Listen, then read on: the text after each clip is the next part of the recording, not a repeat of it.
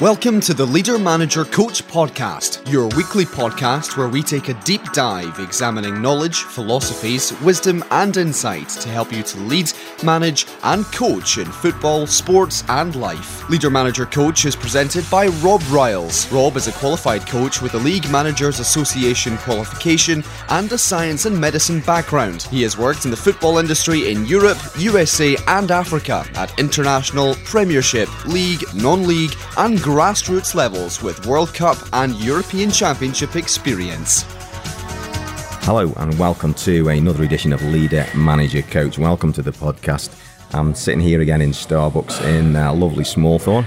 I'm sitting off uh, just off a main road, and I'm looking at a good friend of mine who I've been uh, fortunate enough to know for a for a good while. Uh, we're both coaches, and um, the gentleman in front of me is somebody who's had a long a long coaching career and uh, I wanted to pick his brains and um, share his knowledge with uh, with you listeners, so that you can uh, you can tap into um, all the decades that this guy's been around the football industry. And the gentleman who's sitting in front of me is Rich Rich Carter. Hi, Rich. Hi, Rob. You okay? Yeah, you mate. Yeah, good. Thank you. Good. Um, so, for any of you who are outside the football bubble, I'm going to uh, just ask Rich to tell us a little bit about his um, about his coaching career, um, a little bit about what he's doing now. So before that, um, just tell us, Rich, because obviously this is a coaching podcast, and um, how did you? We'll go and talk about your a little bit of a playing career before that, because I think most people who are in, into coaching have played in some form or another. Like I Yeah, tried definitely. to play, but couldn't couldn't quite, you know, kick it straight enough About the to, same as you then. to get a career. So. Um, Tell us about how you got into coaching in the first place, and then we'll perhaps just go back a bit from there. Um, was around 19 years old. I'd been released as a what's called a scholar now, Yeah, and sort of was in a a quandary playing semi-professional football on what's my next career move. And the reality starts to hit a little bit that I'm ever going to get back in the professional game, which is what we all wanted to do. Um, I just had a friend at Stoke at the time who, who told me he was doing a little bit of coaching with the community, and they were looking to recruit some coaches. Um, and at the time, I was on a loose end during the days and just playing my semi pro football, which usually consisted of a couple of games a week and two training sessions. Um, so I, I just remember I went to a school on the Monday morning, got picked up en route, went in. One, one was a good friend of mine, went in with another coach. So there's three of us in the field on a Monday morning. Day similar today, overcast, bit of rain, and you Yeah. just got these um, 20 kids running around the field playing football. And I never, I'd never considered football coaching before, so I fell into it by accident. right. Coming away from there, watching 20 kids have a game of football, a real tear up. No structured coaching sessions or anything. Right. A bag of balls, jumpers for goalposts. Um, and it was really when, just before the peak of the communities, they were still in quite the infantries at football clubs. So yeah, I was about 19 and went from there. So actually, in terms of your coaching career, although you're still a young man, you actually got into it at a relatively long, young age, really. If you, if your interest was peaked at kind of or started at 19, um, because a lot of the, you know, when you when you hear about coaches who who are well established in the game, a lot of them, whether they went about a formal education early on or not, that they had that interest at, a, at an early age. So that was pretty pretty similar for you, really. Yeah. And so at that time you were playing semi-pro. So when, uh, yeah. So um, just tell us a little bit about your playing career. Not that this is a playing podcast, but just so we've got a bit of background. It'll be short and sweet, this Right. one. Um, I was around 11, spotted, as most lads did, middle of a Sunday league pitch um, by a gentleman called Pete Hassel, Right. um, who, who was scouting for Stoke at the time. And he just asked me to go along. Um, it was on a Friday evening at Staffs Polytechnic. Yeah. So the first time I met Tony Lacey and, and just started training with Stokes under 11s as it was at the time. Went through Stokes Centre of Excellence as it was then. I think I got offered associate schoolboys at 14 Yeah. similar to most boys at 14, 15, 16, you get the interest of other football clubs. Um, I always remember Aston Villa were really keen on me. Right. But at 16, I, I, I got offered by Stoke to sign a YTS, and there was one on from Aston Villa as well, and I, I decided to, I'll do my YTS with Stoke. Got released at 18, Okay. so sort of had a seven year association with the football club. So you were at Stoke from how many years did you say? From 11 to 18. Two, eight, so- seven years. Yeah. Yeah. And just tell us a little bit about that. Let, let's just settle on that a little bit. So, as a player now, when you look back at that, Yeah. how do you think perhaps a bit of a contrast about how things have changed or what were the experiences like as a young boy Yeah. trying to make it trying to get to the best place you could and the experiences you had with the coaches and the environment that you were subjected to Oh, it's a million miles from from what we see and what we know now. The the facilities they're not as they are now. The, the, back then, the facilities were a real leveler. There wasn't any of the picturesque training grounds, um, the manicured pitches, uh, which the cat ones obviously dominate, and then you can go to a, a category three academy and the reality sets back in. So there's none of that. I don't think the expectation. Everybody wanted to be a footballer. Don't get me wrong, but the expectation wasn't to what you get now. The the teaching methods such as match analysis, obviously it wasn't there, and you you virtually had the same coach for probably two or three years, right taking you through the centre of excellence. And I just remember it was just football. Yes, back then, even if you were a signed player, they had a trial game two to three times a year, and you, you knew you could get cut at any time from that. But in terms of the expectation, the pressure, the demands to what you see in the academies now, there was I don't recall any of that. I recall it being hard. I recall it taught me a, a lot of values in life that Yeah. I carry forward to today. But in terms of Geez, me as a 12, 13, 14 year old footballer compared to what it is now, it's just absolutely chalk and cheese. It, it feels like another lifetime. does it yeah yeah um, But th- there wasn't, I never felt, Rob, there's that pressure that there probably is now. Okay, be the expectation on the player or whether that transfers through from the parents. I'd never got that. do you think that that's something you took into your coaching life that you thought I didn't have the pressure or didn't feel unnecessary pressure. So you try to create that for your kids or boys or girls in, in your under your jurisdiction. You try to, but I think if you're honest and you look back, um, you make mistakes along the way, and probably while you try to, to get rid of the pressure, you probably don't know you're ramping the pressure up with the demands that you make on the players. right. And then Tony Lacey, I had, he's probably the, the most demanding individual I've ever come across, and, and Lace was hard, but you look at the amount of, not at the time you didn't, you look back a couple of years after Tony had left the club or I'd left the club, and you realise what he'd give you, give your life skills. But it was tough love. And I think the, the mistake that I made, certainly in the early days of my coaching career, was your tough love came from being passionate about your players. But your tough love didn't always let the players know at the time, I actually care for you. And that was something I learned a little bit later on that you've got to make sure the players don't feel comfortable, they've got to be loved. So are you um, I've heard, um, I mean, I know uh, Tony, don't know him well. I, I know lots of people, obviously from this area, who have, have been subjected to Tony's education. And, you know, everybody will sing a very similar song that he was really passionate about his discipline. You knew exactly where you were, but he gave you a, an education on what it would take psychologically and physically to, to survive as a, as, as a young pro. That's what people people say, which is what you're kind of coming across. with. Yeah. And, and I get that. Um, do you think though? So are you saying that you had to learn to to, to explain to your players that they you, that you cared for them first before you were tough with them because you were too tough in the first place, or you had to, or you, or are you saying that that you were the other way around that you you were you know too kind to them when you look back initially? No, certainly not too kind. You were- you were- yeah. Lace was a task, odd taskmaster, but a fair one. Yeah, yeah. Um, he was hard to get praise from, which it's completely different now because we're, we're working, we're, we're talking about completely different individuals. We're, we're in a, we live in a different society than what we did 20 to 30 years ago. And the players now, confidence is everything. And you, you do look back on your own experience and thinking, if I was given the amount of ownership that players are given now, if I was made to feel as confident as what you try to make your players feel now, what would I have kicked on? But I just think it was it was the complete norm back then. Yeah, yeah. And you can't go back and change stuff 20 to 30 years ago. You, you live your lessons, you learn, and you, the, the game's always evolving. So the biggest thing I would say that you'd look at that, could things have been different? Would it have been different? Well, don't live in the past. But what it did give me, it gave me a set of life skills Yeah. in terms of values and things that you'd appreciate, the one thing I started to think about more the last five or six years, I've got these life skills and these life values.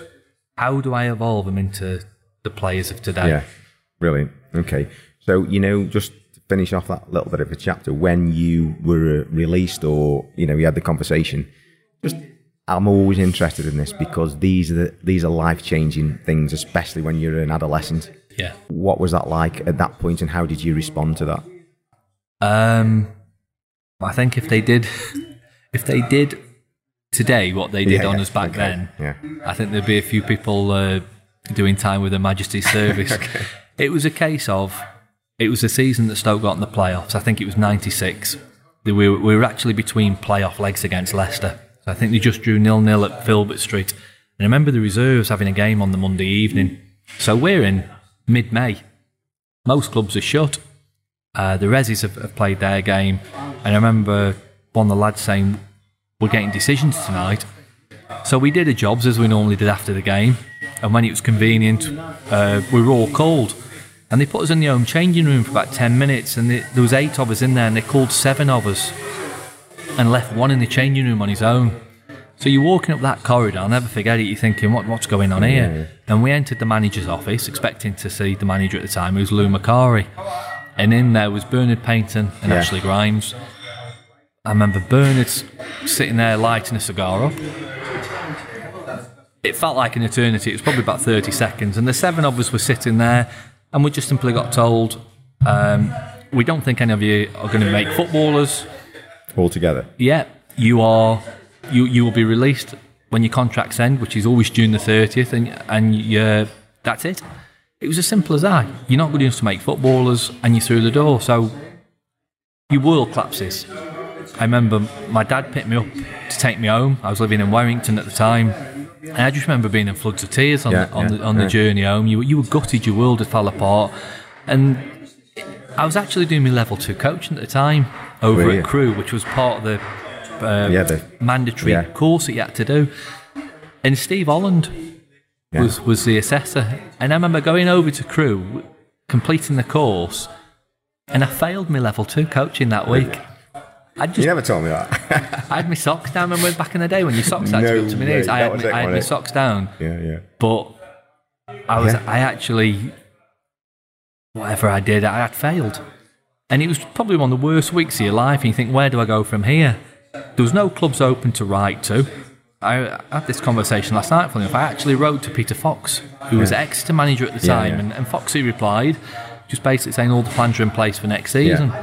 So I remember you waiting for the phone to ring back then, a landline, Sitting by it. Yeah, and the phone never that. rings. Yeah, And I remember getting a, a call from Peter Ward. He was at Leek Town, yeah. and that was when reality struck. He said, "Would you like to come along for training?" And like most kids coming out of a pro club at that age, probably still today, you thought, "I'm not playing non-league football." Thankfully, yeah. But Wardy, as people will know him, and I saw him at Leek a few weeks ago. Brilliant to look down at the dugout and see he's still around with Bake at Leek, and um, an infectious character. And he, he coaxed me along to go and train with Leek Town, and and really, everyone everyone thinks at that age I won't be long. I'll get back in the pro Yeah. and then you start to realise the standard non-league footballs and some of the players there. But that was it. I just remembered the actual feelings. Your world was crushed, floods of tears, and it took me. phew, probably took me a couple of months to get over it. Yeah. So you carried on playing your semi-pro, Yeah, and you'd obviously done your level two by that point. Yeah. Went back through that process and passed it. Okay, and then so in terms of your education, just a little bit. Um, how long was it before you perhaps did your A license, Rich? When you went on to do that? Was it a few, good few years, or Yeah, um, I think because one of the biggest sticking points, as you'll know, in this country is the cost of the qualifications. So level two, I did almost immediately when I joined Stoke Stoke City Community. So I'd be 19 when I did my level two. Um, it was actually Steve Walters' dad, Chris Walters, who I did my level two with. I did my UEFA B when I was I was about 23 with Alex Williams. So I'd be, I think I was 31 yeah, when I did my A You're still young, license, and it all came down to the cost. yeah, Uh, and how you're going to get funded, and how did Yeah. that fit into my current job role at the time, Exactly, and can yeah. it be justified? So yeah, I was 31. So you paid a price to go to go and do that, and um, you remember experiences of the two weeks at where, where did where did you go and do Absolutely brilliant. do it? The brutal two weeks at Lilleshall was it, or where did you go? Yeah. yeah, yeah, We were actually the last cohort to do the A license at Lilleshall. yeah, brilliant. and that was a part one. Um, and this is where the first time I met Dick Bate, Yeah, who was just absolutely from the minute he spoke on the first day of arrival to do the register. I was abs- I, I'm an horrendous person for concentration in a classroom environment. And from the minute he spoke to do the register, I just remember he got me. There was Right. something in his voice Yeah. and he got me. But no, absolutely brilliant two weeks. Some ex pros on the course, mi- mi- all mixed life Yeah. sort of experiences you had on the course. And for the first five or six days, it was like, I got asked if I was on trial. I was absolutely on fire in the game, full of buzzing in the energy. Oh, I just you, loved you were it. in every session, then, weren't you? I loved yeah, it. Yeah, yeah. Absolutely loved it. And you were picked for by all your peers. Yeah, to play it. Yeah, And you think, brilliant, I'm getting Yeah. picked, I'm on the first Yeah, picks yeah. here. But no, a brilliant two weeks. In terms of the education of it, to work with some of the people that you did, just mind blowing. Uh, physically, very hard, Demanding, very demanding. I think a lot of people's fuel light goes on about day five. Um, but no, in, in terms of experience and, and the people you meet on there who become friends for life. some of them, lifetime yeah. colleagues, friends, unbelievable. Um, but thoroughly enjoyed the course. But it's just people like Dick Bate that I don't know. I was always blown away with Dick, Yeah. the way he spoke, the way he presented, and when he actually did a coaching session, it was like going to the theatre. Yeah, yeah. It was Love breathtaking what he did, but no A license. I couldn't wait for part two. couldn't you? Don't man. You did that. So I know that, um, if I'm right, the majority of your professional coaching career has been at, at Stoke. You spent a long time there, didn't you, didn't you, Rich, until fairly recently. So just take us through that through that journey, so we've got an idea of your coaching journey uh, as a you know as a professional from when you started to probably where, where you were when you kind of um, moved on from there. Yeah. I think it was around January. It was. It was January 1999 when I went in there. Just started off doing bits and bobs in the community. I was a community coach, going out to the schools. Got a passion for it. Never, like I said previously, never thought about doing coaching. Got a passion for it, working with kids, and it was all fun. It was just setting. It was just getting kids playing football. And back in them days, you could join in Yeah, and you could have a really good laugh with the kids. And I always remember soccer schools. I became resident for Stoke doing virtual at Lake, yeah, Cheadle High School. And you got to the point where you knew the kids coming in. We had about 70 kids at virtual, and you didn't have to do a register. And when they come, you knew the names. And we'd have such a great, great few days with them. The, the parents would hang around. It was just real good times. And I was very fortunate. I was still semi professional at the time at Stoke, and I tried to combine it for four years. And I got to the age of 23, and I got offered a promotion yeah, within uh, the community because it, it started to grow then. And so I had a decision to make. My, my body wasn't great. I would never use injuries as a reason I didn't make the game, but I look back on it now and a lot of my preparation didn't help me. Yeah. So I sustained a lot of injuries. And I remember the, just the chore, it was becoming a chore to travel all around the country playing semi pro and getting out of bed in the morning if you got an injury. It was, it was mm. hampering how you were doing your job. So I was about 23 or 24 and I decided to pack in semi pro, and that's when I thought, this is the route I'm going to take. I'm not going to make it as a professional. yeah. So from the age of about 22, 23, I became the assistant community officer. Right. Um, your roles changed as a community changed, but I remember we went from basically, I think there was three full-time staff when I started, and by the time I moved over to the academy, which I think it was 2011, we built that to, with casual and part-time staff, we had over 100 staff. Wow. So we really did build it up, made a big impact on the local schools. Um, Jim Cooper ran a similar program at Port Vale, and there were two thriving community programs Yeah. that worked hand in hand at times, really, with very respectful to where what areas of the city you were working in terms of fan base, um, and just the different roles I did within there. I went, as most coaches have, from the grass to doing admin stuff, stuff I didn't want to do. I went then had to be in charge of managing staff Right. and that's the way I learned it. And then I had a role um, to do my A license. Adrian Hurst at the time, the community, head of community, said, if you want to do your A license, you can. Oh, brilliant. Brilliant. Yeah. What's the catch? And he said, we need a director for the Girls Centre of Excellence. And I'd obviously, I'd, I'd coached female football, but it was always in a mixed environment and it was something I knew little about. And I was a bit tentative when I first went in. But I, rem- I remember the first month of doing the Girls Centre of Excellence, I was hooked. Yeah. And the, the program that was set and the challenge I was set on what we had to do to get certain structure in place, certain processes in place, it was a great challenge. And Yeah, yeah. I actually turned a couple of roles within the academy down Did because you? I was doing the Wow, Girls Centre yeah. of Excellence because I got that. I'd committed for three years and I did the three years and I loved it. And then that was my, my final role before I went over into the academy full time. Okay. And then when you were in the academy, so that was from 2018, Yeah, it was 2011 up to last year, so 18, 17, 18 or it was? December 2017 when I came out of there, yeah. Yeah, And what you covered, um, all age groups then, virtually or? I went in initially as the head of under 12s to under 14s. Right, yeah. The following season, I got asked to, um, we had a little bit of a restructure, and then I covered 12s to 16s, I was the head of. Um, so I oversaw five age groups, and I'd always attach myself to one age group.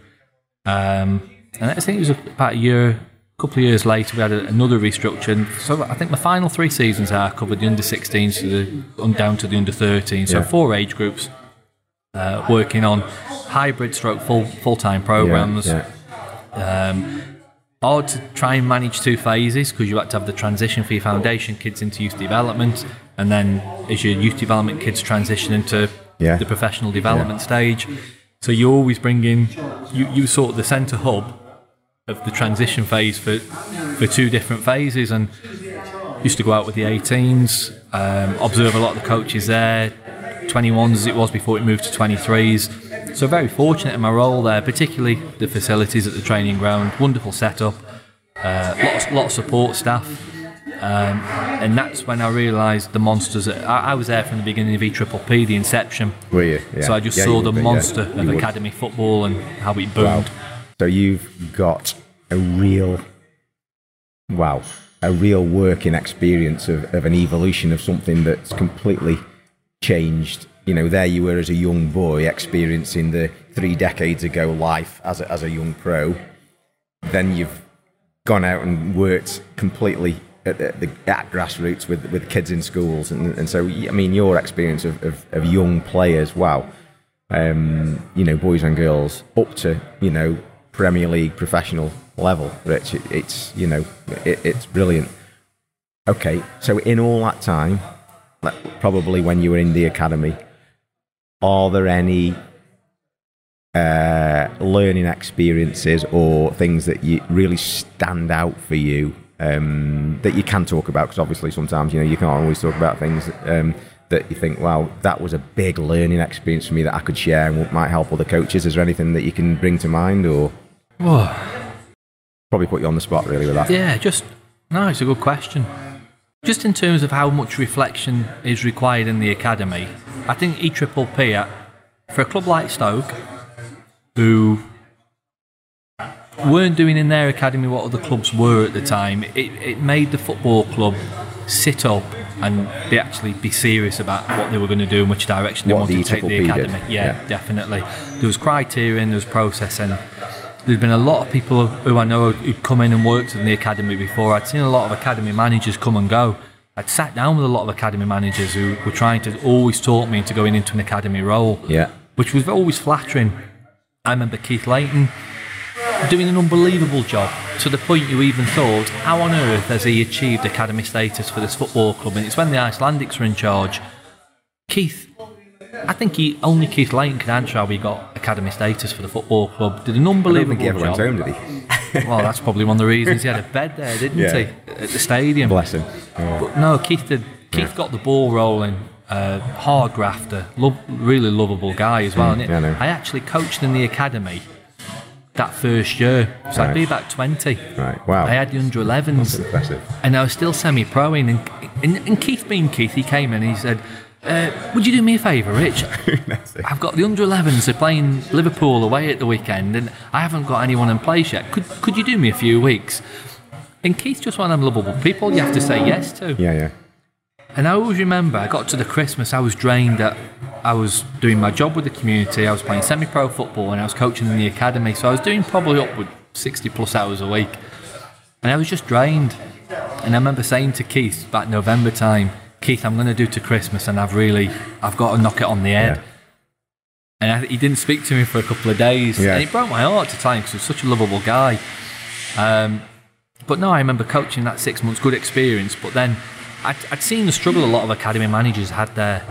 So then I sat down with Steve Holland Yeah. and I never really got full belief that Steve was here for the long run.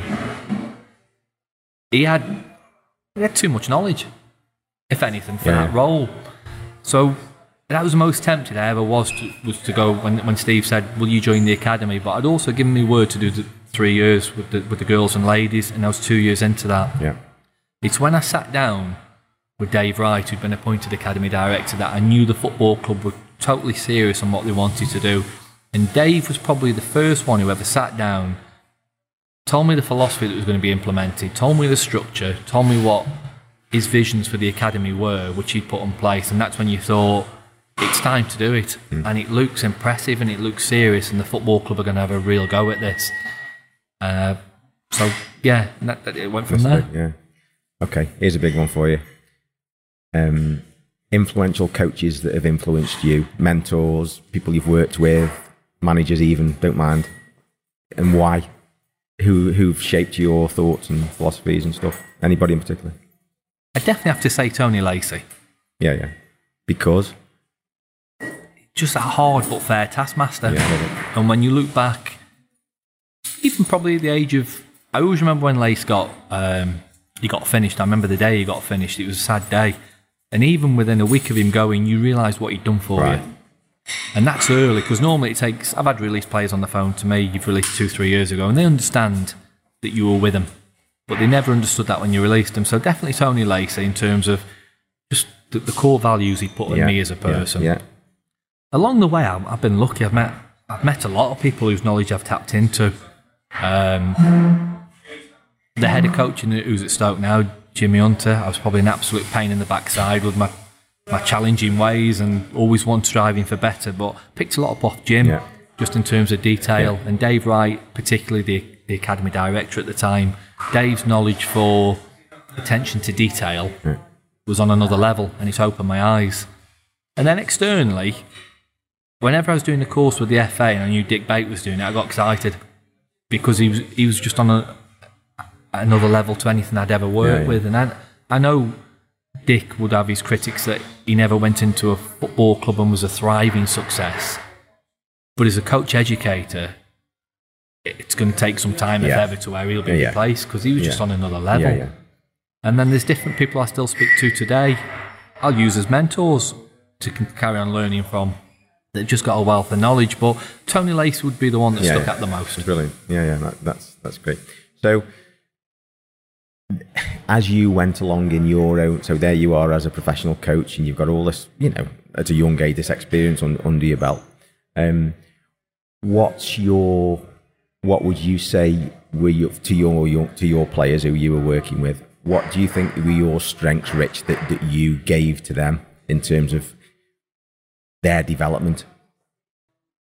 The biggest one I've found since I've finished is the amount of players since I've left the football club who have approached me to stay in touch.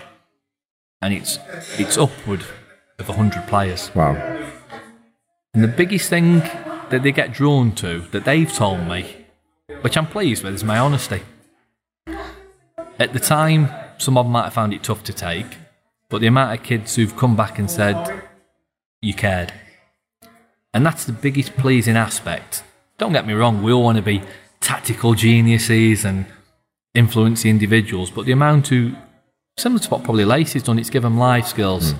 Very appreciative to what I've taught them about the game and to the levels that I've got them, but more appreciative to how I've developed them as people. Yeah. And a lot of that was, I was always big on man managing players to your best of abilities. Did I get stuff wrong? Yes. Would I change some stuff? Absolutely. But the good stuff that I've done, I used to try and make time for players off the pitch, which being in an academy, a Cat 1 academy, you're fortunate because you've got players milling around the club Yeah.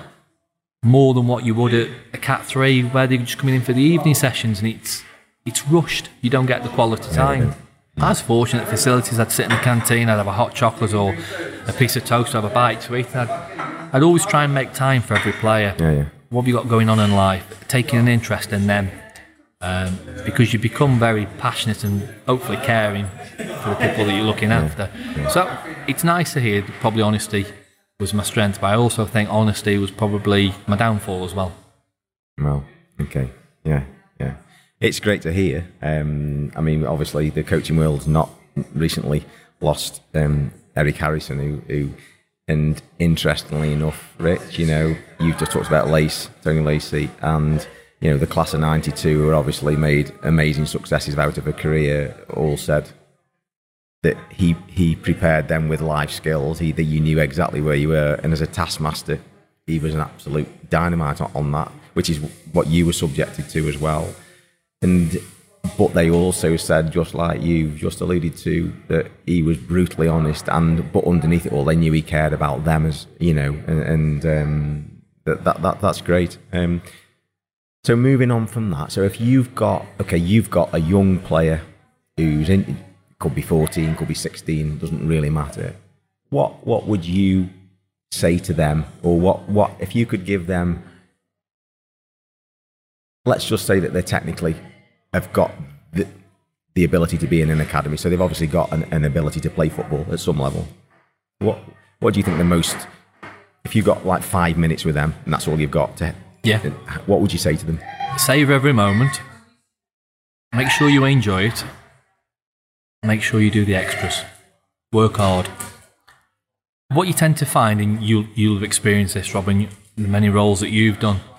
At, at 14, 15, 16 particularly, the amount of kids who are leapfrogging each other Yeah, yeah, and the, the conversations you will have as staff on he could be, he might not be, I'm not too sure about him, and he comes again. It, it's phenomenal. Once you get to 16, yeah. I think it is who's got the strongest characters, Right, who's got the most desire, right. who has got that resilience to keep bouncing back from whatever it may be, and that that would what I'd say to a young player: don't concentrate on what you can't do. We, we've we've had that in this country for too long, and I've been guilty of it 100%. Look at what you can do, know what you can do.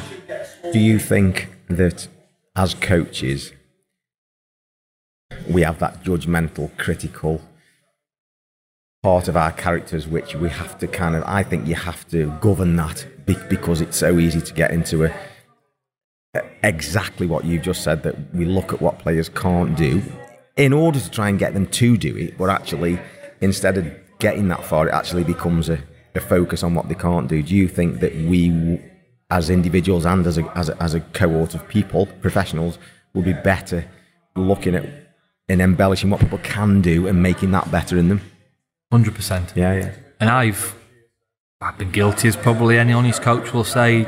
I've made that mistake. The biggest thing I found being involved in a Cat One, it's so intense. There, there is there is pressure being laid at your door as a coach. I think I was over 22 or 23 staff, multidisciplinary staff. So Right. I was bringing eight or nine different departments together. Yeah. And I don't think the coach at times is allowed to coach. I think you're stuck in a bubble and you can't step out of it because it's so demanding. When you're allowed to step outside the bubble and reevaluate and reflect, if you can get confidence in a player with realism and honesty, don't lie to them. Players, kids aren't stupid. Kids know when you're lying to them. Kids know when you say brilliant to them that they've just made a basic pass. They know it's not brilliant. But there's a certain level of praise that yes, they need. But if you can get that reflection process correct for you as an individual, Yeah. that's when I think you'll get the best out of the players.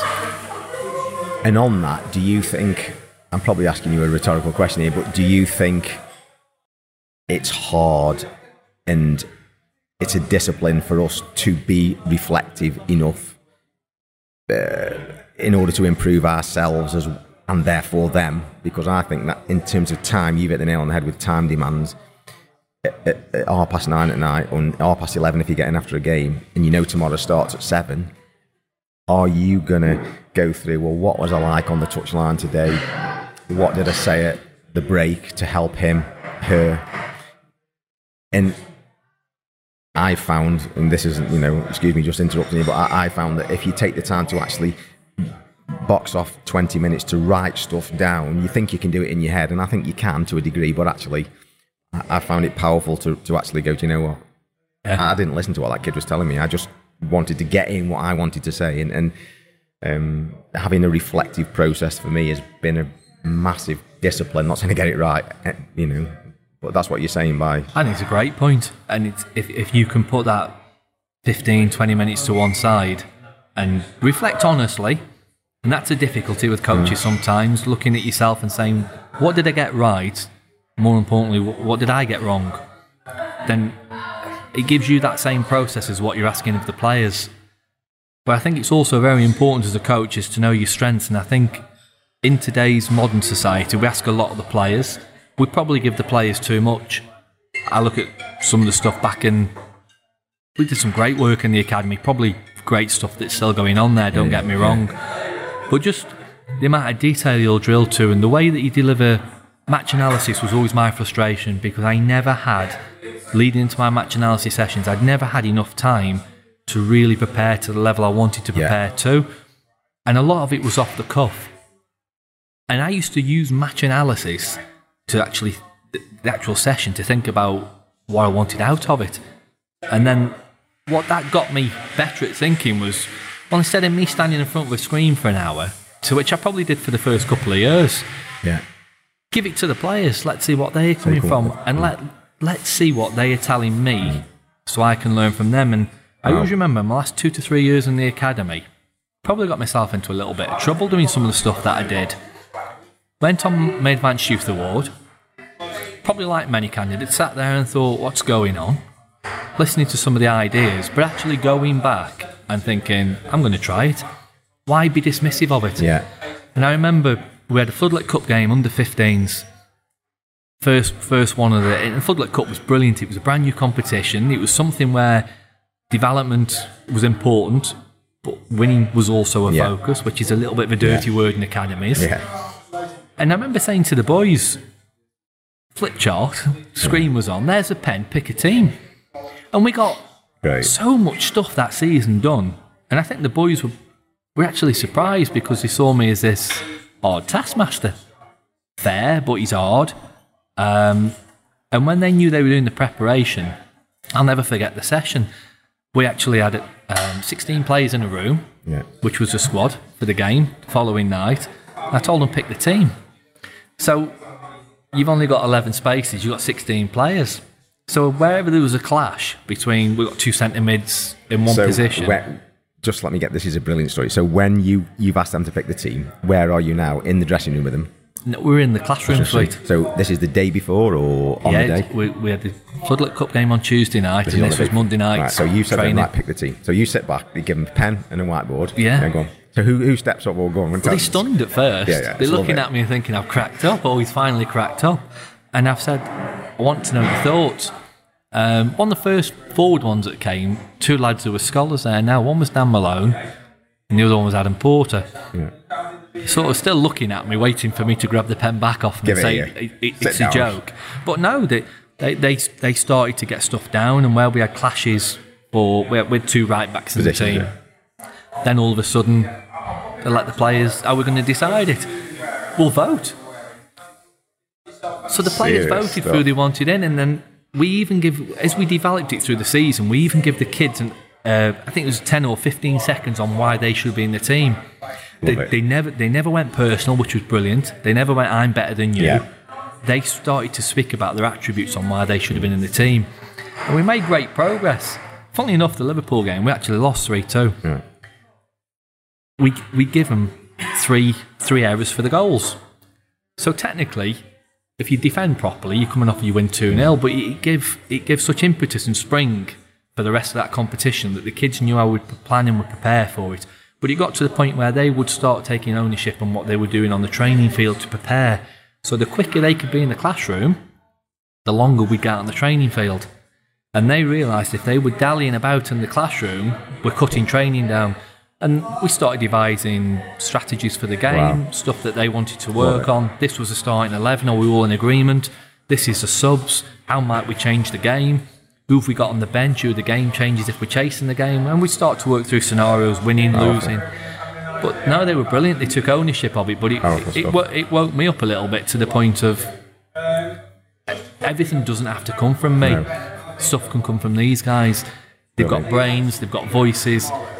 Throughout that season, they would take the match analysis sessions. Brilliant. They do unit work, they'd do individual work, or they, they would present back to the group collectively, where you had one or two players standing in front of the classroom and talking on what they thought, whatever the footage was. So no, it was, that was a good journey. That's great. So, how how old? What age group do you think that might that? Do you think there's a limit to what age group that would stop working at?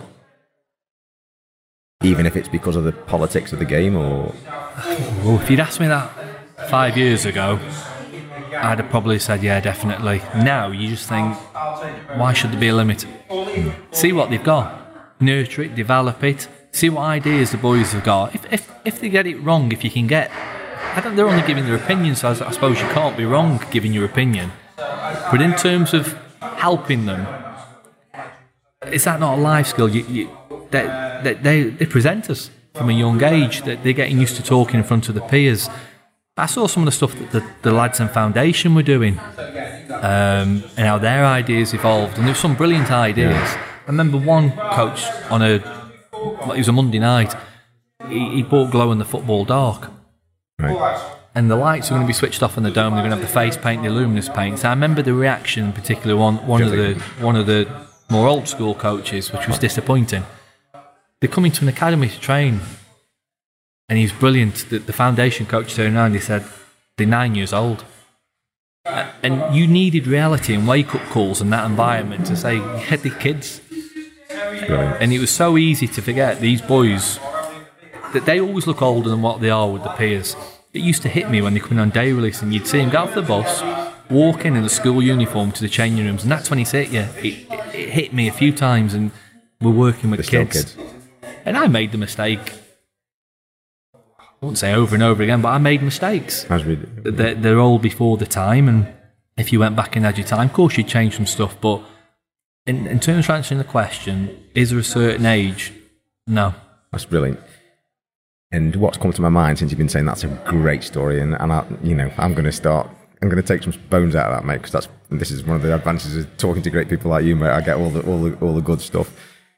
Is um, the doc at Everton told me that when Everton won the the, the title in '85, Howard Kendall, who was the manager, used to at half time would wouldn't go into the dressing room until so he half time whistle would go. The lads would go into the dressing room and he he wouldn't go in for about 10 minutes. So it was a 15 minute, strict 15 minute, or it might even been a 10 minute break then. So Yeah. he wouldn't go in until two minutes before he was due to go out because he knew he'd got um, Peter Reid, Kevin Ratcliffe, Neville Southall, to name just three, you know, never mind Adrian Heath and, and, and, all the rest of it. And they'd sort it out between themselves. And he said very often he'd stand outside because there was a war going on in the dressing room. Somebody was up against the wall, somebody's got his hand around the throat, sorting it all out. Do you know what I'm saying? And all he did was go in and say, all right, lads, Yeah.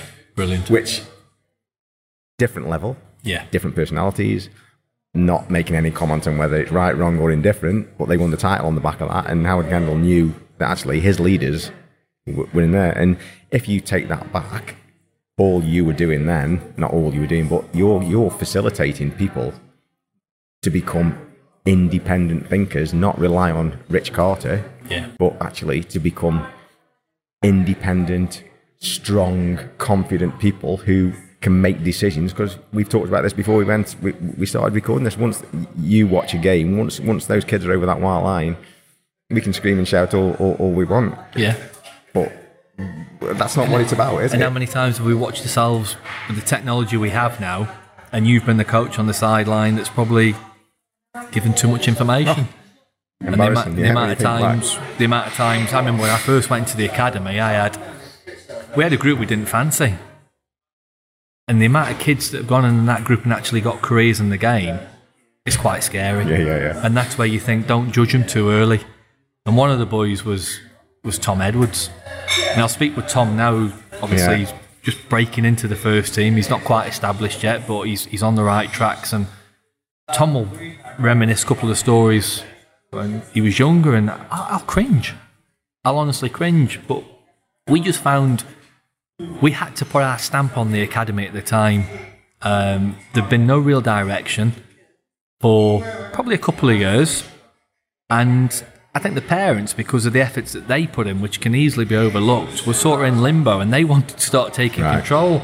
so we, we were really commanding the first year or two Yeah. to stamp of authority on it. Uh, and I'm not saying it was wrong because it, it helps some of them players, and you will get some players who are functional who need telling what to do. But you think if you can get the balance right, Yeah. and don't go to the other end of the scale because I think some people have have really taken in the wrong sense where it was put out from at the FA, let the game be the teacher. I think some people have taken that completely wrong. Mm. And I know the game now is full of academics, which there's nothing wrong with because you need that balance of people. But I also think you need your football people mm. who at the right time, right place can give the, the kids aren't always going to have the answers, and No, at they times you can coax them, you can guide them, but at times they need the answers. And there are time constraints, Richard. Definitely. You can't give somebody three months to learn it It's something. If, if you can, if you can explain and show in in thirty minutes, why waste two two months? You know, yeah. But I Um, think I, I think the game's at a, at a critical point now where there's some real exciting talent coming through. Yeah. The focus we've had on one v one players, I don't know, will that get switched in the next five years because people will say there's there's no defenders of old. You mentioned Kevin Ratcliffe. Have you got your Kevin Ratcliffes or your Derek Mountfields of the day? Probably not. So football always works in trends. It always works in cycles. Same as we've had four three three probably the last seven or eight years as a craze, and four four two and three five two is creeping back in. So you, you always think there's a time and there's a place for everything, but I just think the game's at a critical point now where people don't go over the edge with how much ownership is given. And always remember that at times players do need guidance. Don't be embarrassed to help them hmm. to the answer, guide them to it. Hmm. But if you can't guide them to it, tell them. And there's a time and a place for everything. But the, the experiences in the academy, hard work, real hard work. Not enough time to think, unfortunately. Um, I used to keep a log of my hours, and I still asking for time in lieu. well, I've never asked for time and lieu. You, you, that sort of is a self-management tool to am I working efficiently, effectively? Because clubs will never, they will never come out publicly and say, "Yeah, you're well over your hours and we're breaking the law." But it's probably one of the few industries where people don't get two days a week off, don't work 40 hours a week. And I think the one thing that E EPPP unfortunately has not got right is the remuneration, because it was always with salary. The foundation coaches, the dream was the foundation coaches will be paid the same as mm. the PDP Yeah. coaches to stop people wanting to climb the ladders for the wrong reason. So, in in terms of everything that E EPPP's done, a lot of positives, but I think if it could create a little bit more thinking time for the coaches, let them have blue sky time, 15 minute cup of tea during the day. I, my Mondays, Rob, I hated. I would be at the training ground for about 7.30. You'd sit round, you'd have a catch-up, which was great. You'd have a catch-up with all the other coaches on what happened at the weekend from 23s all the way down to 9s. I'd enter a meeting about 8.30 and I'd get at my final meeting of the day about half past four, five Right. o'clock. Wow. And there's probably about six or seven different meetings. And people used to say, you're creating work for yourself. But you had to log these meeting minutes and you had to be thorough. And it, that's the difficulty of academies these days. There are a lot of voices who probably all want the best for the kids. But within that, there has to be a decision that has to be made. And my biggest thing now, we, we've got these independent learners, we've got some real exciting talent coming through. But one of the biggest things you have to be mindful of is have you got staff who can be challenged themselves? Right. And moving forward, I think that's going to be a tipping point you? for some people. Yeah. Because it's okay challenging the players, but can you be challenged yourself? And like I say, some phenomenal work in the academies that you look upon now, some exciting talent, but there'll always be a tipping point. Yeah, yeah. And I think that's probably just around the corner. Yeah. So, okay, just moving on from that, where do you think, or have you got a thought process on where the game's going, whether it's related to that tipping point you, you refer to or not, or where the game is evolving to in the next five years, ten years, in terms of, you know, what what your own personal thoughts are, how it's developed? Well, sports science has had a huge Yeah, yeah. impact upon the game, and I was always one who was deemed as not accepting of sports science, but there's elements of sports science I find fascinating. I was I've always been big into psychology, and I think psychology is a huge part. But you just look at the impact with the sports scientists now, and you're getting people fresh out of uni with all these ideas, some good ideas, but haven't really taken the time to learn probably what goes into it from knowledge of the game point of view, whether it be technical or tactical. You can see the game getting quicker. Hmm. I can't see players getting slower. No. It is getting more and more physically demanding, Yeah. to which makes technical skills to be of even higher standard. Um, I just think if science can be merged with coaching, in my experiences, a little bit more productively, Yeah. and you can get these teams of people working together creatively, but also realistically. Yeah. But I think the biggest problem, particularly academies will face, you get some good people, you get some good relationships, but you go back to the remuneration because the salaries aren't right. People move on quick. Yeah, so yeah. just as you built your relationships, and that was a frustration of mine, just as you got that real good connection with a physiotherapist or your sports science for your 12s to 16s, they would be moving on for reasons they probably would prefer not to, but at the end of the day, everyone needs pain. So in terms of where's the game going, systems will change. We know that. Everyone wants to be a Pep Guardiola at the minute, but then you look at some some of the up and coming minds. You look at Stokes manager Nathan Jones. What what can he bring his own type, his own brand of football to it instead of being another Pep Guardiola? I don't. I just see the game getting faster. Faster, yeah, yeah, I see. I see it becoming. Uh, sort of the balance of defending's disappeared a little bit over the last three to four Yeah. Do you think that's got to be redressed a little bit? And that's what I'm saying with the cycle of players. We've got all these exciting 1v1 players now. So our, our club's going to be calling out for we need more defensive type of players. Because you look at Man City and John Stones, who's got a hell of a lot better defensively since Pep's mm. gone in. And you obviously think he's had a mm. he's had a big influence on look, get your basics right, get Yeah. your bread and butter right first of all, but a phenomenal player on the ball. Yeah. But then I, I think there'll be an outcry at some point that we just haven't got the defenders anymore. So football goes in cycles. Yeah, we yeah. keep saying it, it reverts. Will it go full circle to combat some of the brilliant 1v1 players there is now, like Jadon Sancho and uh, Hudson Odoi at Chelsea? We need pe- people who can actually play against these Yeah, yeah, players. yeah. But then you look at the, the role of the fullback. Who, who would have thought 10 years ago that fullbacks were allowed to cross the halfway line? But now it's more. People would, would pay a lot more for somebody who can actually penetrate, get beyond, and get crosses in than they would to be as a real. I, that's how I, I see it. You know, it, it- Yeah. it- they'd pay more for uh, an Ashley Cole than they would from a Mickey Pejic for, for me. And, Yeah. and without stereotyping those, because Pej was a, had a wonderful effort. So I'm not trying to say he couldn't play. Do you know what I'm Yeah, saying? He was absolutely unbelievable. England, you know, international. But yeah, so that to have a player and. I think you're right. I, I think that there's it's the pendulum, as pendulums do, has swung a little bit too too far that way, and Yeah. um, you know, uh, but hey, yeah, I, uh, It'll be, it'll be interesting. But I, I, I think the other thing that needs bearing in mind when we're coaching these kids, which was something I went back about 15, 20 minutes ago, is, and this is where my honesty was my downfall. You know that every player that you work with, as much as you get emotionally attached, they don't become your sons, but you look at the mm-hmm. families mm-hmm. and you appreciate the lifestyle that they've got and you feel for them. And you look at the kids and you're desperate for them to succeed. And when you start having doubts about are they going to make it or not, mm. you've got to give them something to take away from the sacrifice they're Yeah. making, the experience. So I was always thinking, do you know what? They're not going to be Premier League players as they were when I was at Stoke. It was Yeah. always a Premier League club when I was in the academy. yeah, So what happens if they're a League One, League Two player? What happens if they're a non-league player? Now those are the experiences I would share, where I think people are a little bit oblivious to in the game now. They think everyone in that academy is going to be a Premier League player. What tools can you give them to go elsewhere and be successful? If it's not in football, help them to be successful in life because there's no greater feeling, and I've experienced this more in the last 12 months than ever before, to when your phone rings, I don't know this number, should I answer it? You answer it and it's, Hi Rich, it's such and such.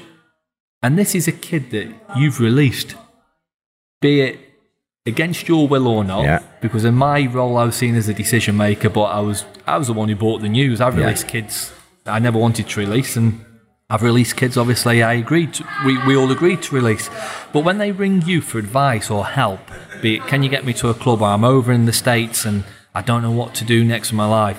There's no greater feeling than that. And knowing that you've set them up in life Wow. as a footballer at a lower level or as a, an individual human being, that's the greatest satisfaction you can take. And that makes up for them 15 hour days, Yeah, and 7 o'clock starts and 10 o'clock finishes. brilliant. but I think that's where your honesty, it, it does Yeah. serve you well. Yeah, brilliant.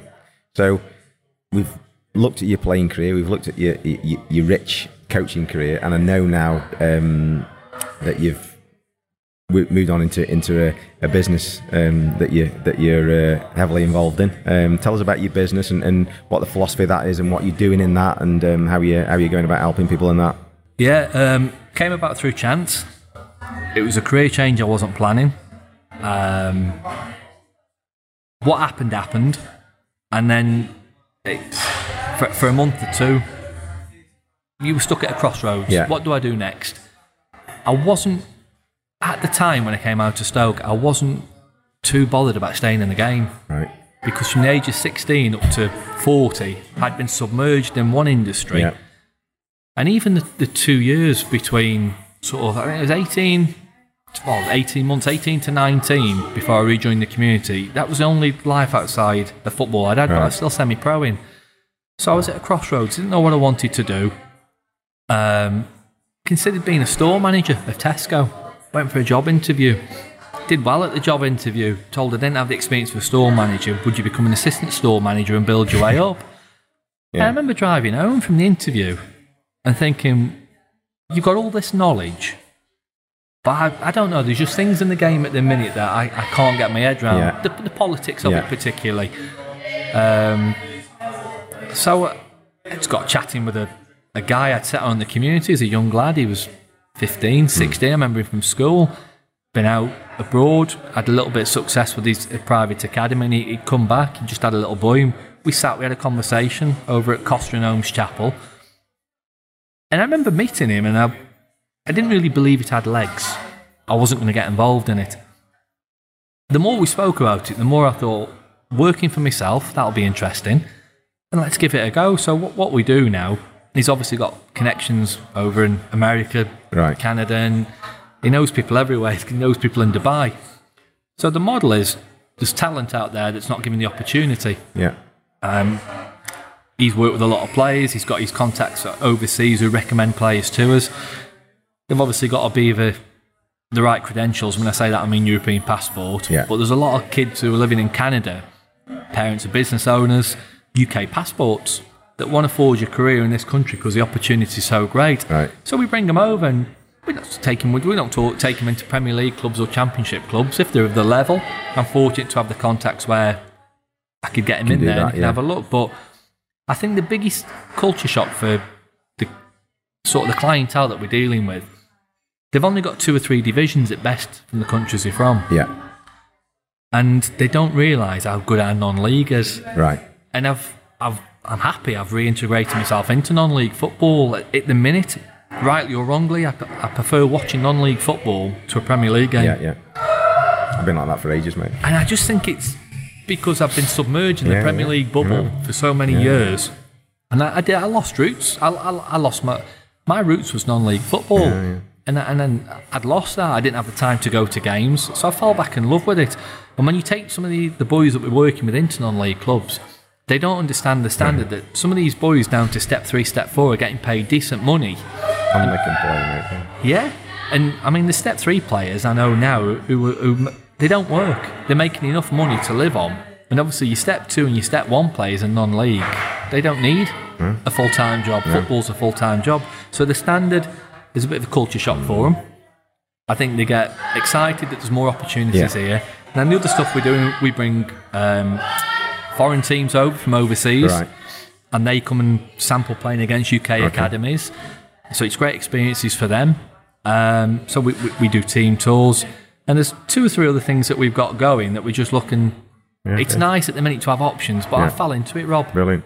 I have fell into it So- by pure luck. Yeah, no. So I mean, I've experienced a little bit of it myself, and I had a great day with you when uh, when, when I came over. And um, you know, it, I think that that's a great opportunity for anybody who you know who, who can help you out with that because I had a, such a lovely, lovely, relaxed time with it. You know, I really enjoyed it. So if anybody, whether you're a parent, a player, a coach, or you want to find out more about what you do. Um, what's the best way for them to contact you or your business, Rich? What's the I'm quite modern now. I'm on. Oh, you got- got an email address I'm on and all an-? I've got an email address. I've got a you? mobile phone, but I'm even on Instagram and Oh yeah, LinkedIn So now. what do they, what do they type in, or what do they put in? Have you got anything? The can- email address is just rich at adpfootball.co.uk. So ADP adpfootball.com. They'll find you somewhere well, uh, on there. Yeah. Yeah, or they can go on LinkedIn, Google Rich Carter, and they'll Yeah, see brilliant. my good-looking mug. Yeah. and they, um, I'm, I'm on there, and obviously we've got an ADP account on Instagram as well, Right. and that's the most popular one at the minute, where your parents and your players will will contact you. And basically, there's that curiosity: what do you do? Mm-hmm. We've we've been quite lucky with some of the links that we've got with clubs. We're not linked any with anyone exclusive. We've got no formal links. It's just the contacts that you build up in the game Yeah. over the years. Yeah. And we just like to help clubs with their recruitment requirements. Yeah.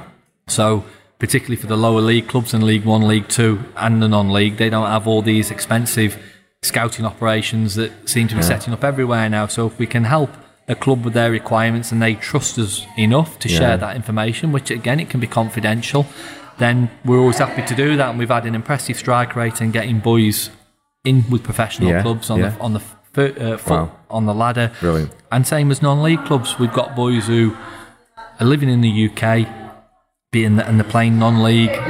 They've got a job or they're Brilliant. going to university as well, and they're, Brilliant. they're living their life now. Yeah, brilliant. Oh, that's fantastic. So, okay, well, let's hope uh, people can take advantage of of all that because uh, I can tell you from a, a personal experience, anybody's listening out there, that um, you know, Rich runs um, with his business partner a a wonderful business. He's got a great feel about it, and the the, the the day I had with him was absolutely great. Rich, he really was, and the kids were so relaxed, and you could tell, you know, how much they were they were enjoying the experience. You know, I got some great feedback from them because you asked me to speak to them at the end, and you can just tell when when when kids are, No, that's are, brilliant are to hear, enjoying the we- experience, mate. we know. loved having you coming along on the day. Yeah, and, and you know um, that that was great. So just to finish off, mate, I know you're a busy man. Um, we've taken a few conversations to, to get this far, so.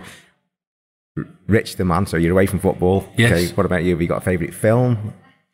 Are you, are you a film buff? Is anything like you think you've oh, I love that's my favourite film? Right? Have you got one of them? Or I told you I'm, I'm modern now. Um, business partner's educated me on social media, and he's, he's introduced me to Netflix. I see. and I've got into a series recently. I've always liked Ray Donovan on Sky Atlantic. I'm, I don't do films anymore, probably for me lack of concentration. Same as when people say, "What books do you read?" I don't read books. No. I read blogs. Uh, okay, yeah. Short and sweet for me. Yeah, so he's got me into a series called Breaking Bad, which I think first aired 2007, 2008. I've heard of it, but I don't So I'm just it is. catching up now. I'm just catching up, and um, usually the storyline it's got, it, it's something that I'd never be entertained with. Uh, Not for me, and I've sat down, got into it, and I'm Yeah. think I'm just entering series four of that Oh, now. Oh, so it's I'm playing, that. I'm playing catch up. Yeah. And then obviously my kids, um, being out of football directly is a not not in a club environment, I should say, within that, because I, I suppose technically I do still work within football. Not being in a club environment, it, it's made me value being at home a little bit more and having the time to see my kids grow up. So I'm thankful for that. Um, but the one thing I think, Rob, is I should have had kids earlier because I'm getting old now and I haven't got the energy anymore. They're running you wild. half running an hour, ragged. half an hour, and I'm done. Oh, So bless. yeah, it's just it's it's valuing watching your kids growing up, and uh, when my missus allows me half an hour, I'll sneak a bit of Breaking Bad on at the minute. Brilliant. Well, Rich, it's been an absolute pleasure, mate. Um, this has been about the best hour and a half I've spent for all week. I can tell you that, mate. It's been great, and uh, I've loved listening to you myself, and I've picked some stuff out of it myself. Um, and I hope anybody out there who's got anything that they think Rich can help you with, whether you're a player, a parent, or a club, you know, um, I, I can't endorse it more than say, you know, get in touch because um, if he can't help me, he'll certainly put you in touch with somebody who can. So, Rich, I do appreciate your time, mate, and um, you know, hopefully we'll catch you again and perhaps speak again in a couple of years and see where you're up to then. All right. That's great. Well, the co- company, if anyone wants to look at it, it's uh, ADP Football UK. And thanks for inviting me along. Cheers for the coffee, and been great right, to mate. catch up. Yeah, brilliant. Thank Cheers, you. Rich. Bye.